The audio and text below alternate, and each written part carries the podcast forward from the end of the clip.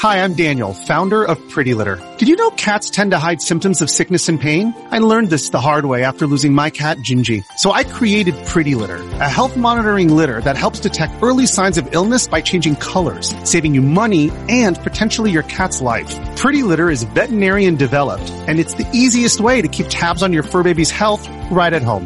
Go to prettylitter.com and use code SPOTIFY for 20% off your first order and a free cat toy. Terms and conditions apply. See site for details. This episode is brought to you by Reese's Peanut Butter Cups. In breaking news, leading scientists worldwide are conducting experiments to determine if Reese's Peanut Butter Cups are the perfect combination of peanut butter and chocolate. However, it appears the study was inconclusive, as the scientists couldn't help but eat all the Reese's. Because when you want something sweet, you can't do better than Reese's. Find Reese's now at a store near you. Welcome back for another video. In this video we'll be looking at how the team's shaping up as we look forward to a Friday deadline for Game Week 11. Lots to talk about after roller coaster of a game week and there's some big decisions to be made with a blank Game Week 12 looming. If you missed the Game Week 11 players to buy video, make sure you give that a watch too, a link will be on screen at the end. If you want to up your FPL game this season, click the link below to join Fantasy Football Scouts members area. Essential tools such as the season ticker, player comparison, custom data tables and more, which will help you improve your game. I'm a member myself and I can't recommend it enough. If you are interested, click the link below, which supports the channel too. Let's start with a quick look back at how Game Week 10 went. 75 points in total, thanks to some heroics from Andreas who scored against West Ham to open proceedings. With Mitrovic left out of the squad, he auto subbed on for us. A little bit fortunate being his first goal of the season, but that's what the bench is for. And getting in the right order is always an important decision each game week, which can be easily overlooked. Trippier chipped in with an assist and a comfortable 5-1 win over Brentford, where Toney scored from the spot too. Cancelo was the highlight of the game week, a hugely impressive 18 pointer from a goal, assist, clean sheet and 3 bonus. Wolves at home was the one fixture we talked about in past videos where the intention was to start both James and Fofana as we were fully back in a Chelsea clean sheet. They did indeed keep the clean sheet, but James was benched and Fofana picked up an injury a few days before. Potter said that James had a dead leg which hadn't fully recovered. Rotten luck, but we'll take encouragement that the ideas look right. Sometimes in FPL you can have the right idea and get unlucky with the wrong outcome. You have to be careful at times to assess your decision making process rather than the outcome. The only negative of the game really was selling Saka for Zaha, but fortunately Zaha didn't blank, which eased the pain.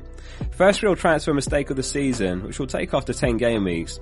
We won't count injuries as mistakes though, as those are unforeseen. Tess said it's worth mentioning how unlucky we've been with transfers that later got injured. It was Rodrigo first, then Isak, then Mitrovic, and then Fofana. With that all in mind, it's a very good overall rank and 7th consecutive green arrow. So let's take a look at how the team's shaping up for Game Week 11. We're giving Iversen the nod on the off chance that he finally gets a chance in goal, as Leicester will have significantly better clean sheet odds home to Palace than Pope away to Man United. It was another poor result for Leicester, losing 2-1 to Bournemouth, who are worst in the league for expected goals this season. This season was prevented minus 5.8 XG, which is a measurement of XG conceded minus goals conceded. Only Travers has prevented less XG, who's now second choice for Bournemouth. The back three is Trippier, Cancelo and James. Trippier has clearly become a player that you start regardless of fixture because he carries so much threat. We saw in Week 3 he scored against Man City, which on paper looked a fixture you'd be comfortable benching him in. That resulted in a 6 pointer despite conceding 3 and getting booked. The same typical points of a clean sheet, so he gets the start away to Man United. Perhaps with the injury to Walker, Cancelo's been given the licence to bomb forward more, resulting in the whole last game week, and looking much more threatening as he was last season.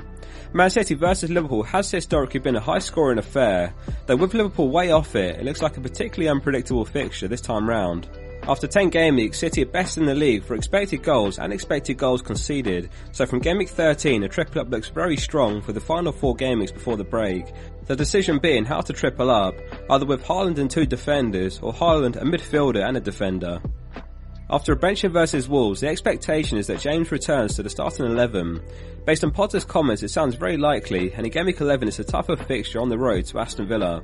We're still awaiting that James Megahall that we know he's capable of. Last season, despite extremely limited minutes, he still picked up 7 double-digit hauls, none so far this campaign. The midfield is Maddison, Zaha, De Bruyne and Martinelli. The midfield looks in good shape this game week. Leicester look for a response after a poor result against Bournemouth.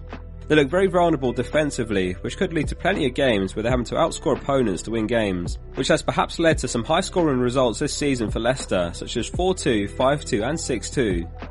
Zaha had a fairly quiet first half last game week, but he fed a brilliant ball to Eze and picked up an assist. Leicester have been conceding more chances down their right flank rather than through the middle or left, which may play into Zaha's hands too. Crystal Palace's fixtures are pretty much all green all the way to the World Cup after game week 16, so the intention is that he remains a fixture in the starting 11, and he's therefore one less slot in the team to worry about. There's difficult decisions to make with De Bruyne now. As you might recall, we left 0.6 mil on the bank to leave the door open for De Bruyne to Salah in game week 12 when City blank and Liverpool faced West Ham followed by Forest. It's become a head scratcher with De Bruyne looking the far better asset in recent weeks, and Salah's gone the opposite way, completely uninvolved against Arsenal, and the only attacker not to get an attack in return even. We'll talk more about the transfer plans at the end. And if you're enjoying the Game Week 11 content, hit like on this video and subscribe for more to come this week. Despite the upcoming blank, the plan is to hold Martinelli. He's a level above all the other assets at this price point, and in our case we've got lots of money tied up in him, having owned him since game week 1. 6.6 mil still a bargain for the third top scoring midfielder after Foden and De Bruyne. If you've not got Martinelli, Saka or Jesus, then game week 13 looks opportune to pick up Arsenal assets. The front three is Mitrovic, Toney and Haaland. The latest statement from Silva is, we expected for Mitrovic to be with us for West Ham, but unfortunately the last two days he didn't feel so well. We must see when he can start working with the team again to see if he's ready for the next match or not. So he's basically said a lot without saying much there. My gut feel is that he'll be fine for game week 11, and those of us with him will be hoping so, for a really promising home fixture to Bournemouth. Toney also plays at home, and it was good to see him back on the score sheet last game week, albeit a penalty. For all the hate that Solanke got as a pick, he has actually outscored Toney over the last two, whether that continues long term remains to be seen, but credit where credit's due for those that went Solanke instead. Haaland gets the captaincy for the Liverpool game. He's still given us no reason to look elsewhere, scoring in his last seven games in a row, 13 goals, and yet to blank this season. Add to that Liverpool's defensive woes and that this fixture is historically packed with goals, so it all points towards sticking with him. Looks like another 10 man game this gaming, as he'll undoubtedly be the most captain player again. This season, Haaland is unsurprisingly comfortably top for expected goal involvement on 9.9 XGI, second being Kane on 6.9 and Jesus third on 6.8. No player has taken more than Haaland's 38 shots, nor the 35 of which were inside the box. On the bench it's Pope Andreas, Neco and Fofana. Realistically, we'll get Pope off the bench this game week. His returns have been surprisingly poor, with two pointers in his last three games against Bournemouth, Fulham and Brentford, and now a tougher game against United. It'd be typical FPL if this were to be the game he gets something in. If Mitrovic is out, then Andreas off the bench doesn't look bad at all, though it would leave the bench very light with just Neco to play. Fofana is out for the next four or so weeks, so he does need to leave the team unfortunately. However, whether to do it now or not is another question. Previously, De Bruyne to Salah was being considered for this gaming or gaming 12, but it's absolutely not a move we'll make this week with everything considered. The other option is to sell Fofana for a Brighton defender like Dunk or Webster. That would mean benching Trippier and gambling on nothing against Man United. A Brighton defender doesn't look bad for the next two, particularly game week 12 with Brighton home to Forest. However, patient looks like the way to go this week, so the current plan is to roll the transfer and take two into game week 12 to keep the options open. In game week 12, if we were to sell De Bruyne and Fofana, we can field 11, assuming that everyone plays, which would be adequate. If we take a final look at the ticker, there is the option to sell De Bruyne in Game 12 for Diaz or Jota instead, and then in Game 13, De Bruyne could come straight back in for Maddison, who's away to Wolves and then Man City. This would be one way to take advantage of Liverpool's good fixtures plus retain De Bruyne. Despite Liverpool's struggles, we can't write them off completely, and West Ham at home in Game 12, followed by Forest away, is a really good fixture pairing still. So that concludes the Game Week 11 team selection. Thanks for watching. Please remember to like the video and make sure you're subscribing to follow my team this season and other FPL content every game week.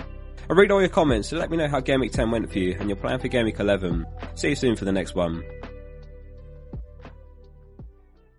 Sports Social Podcast Network.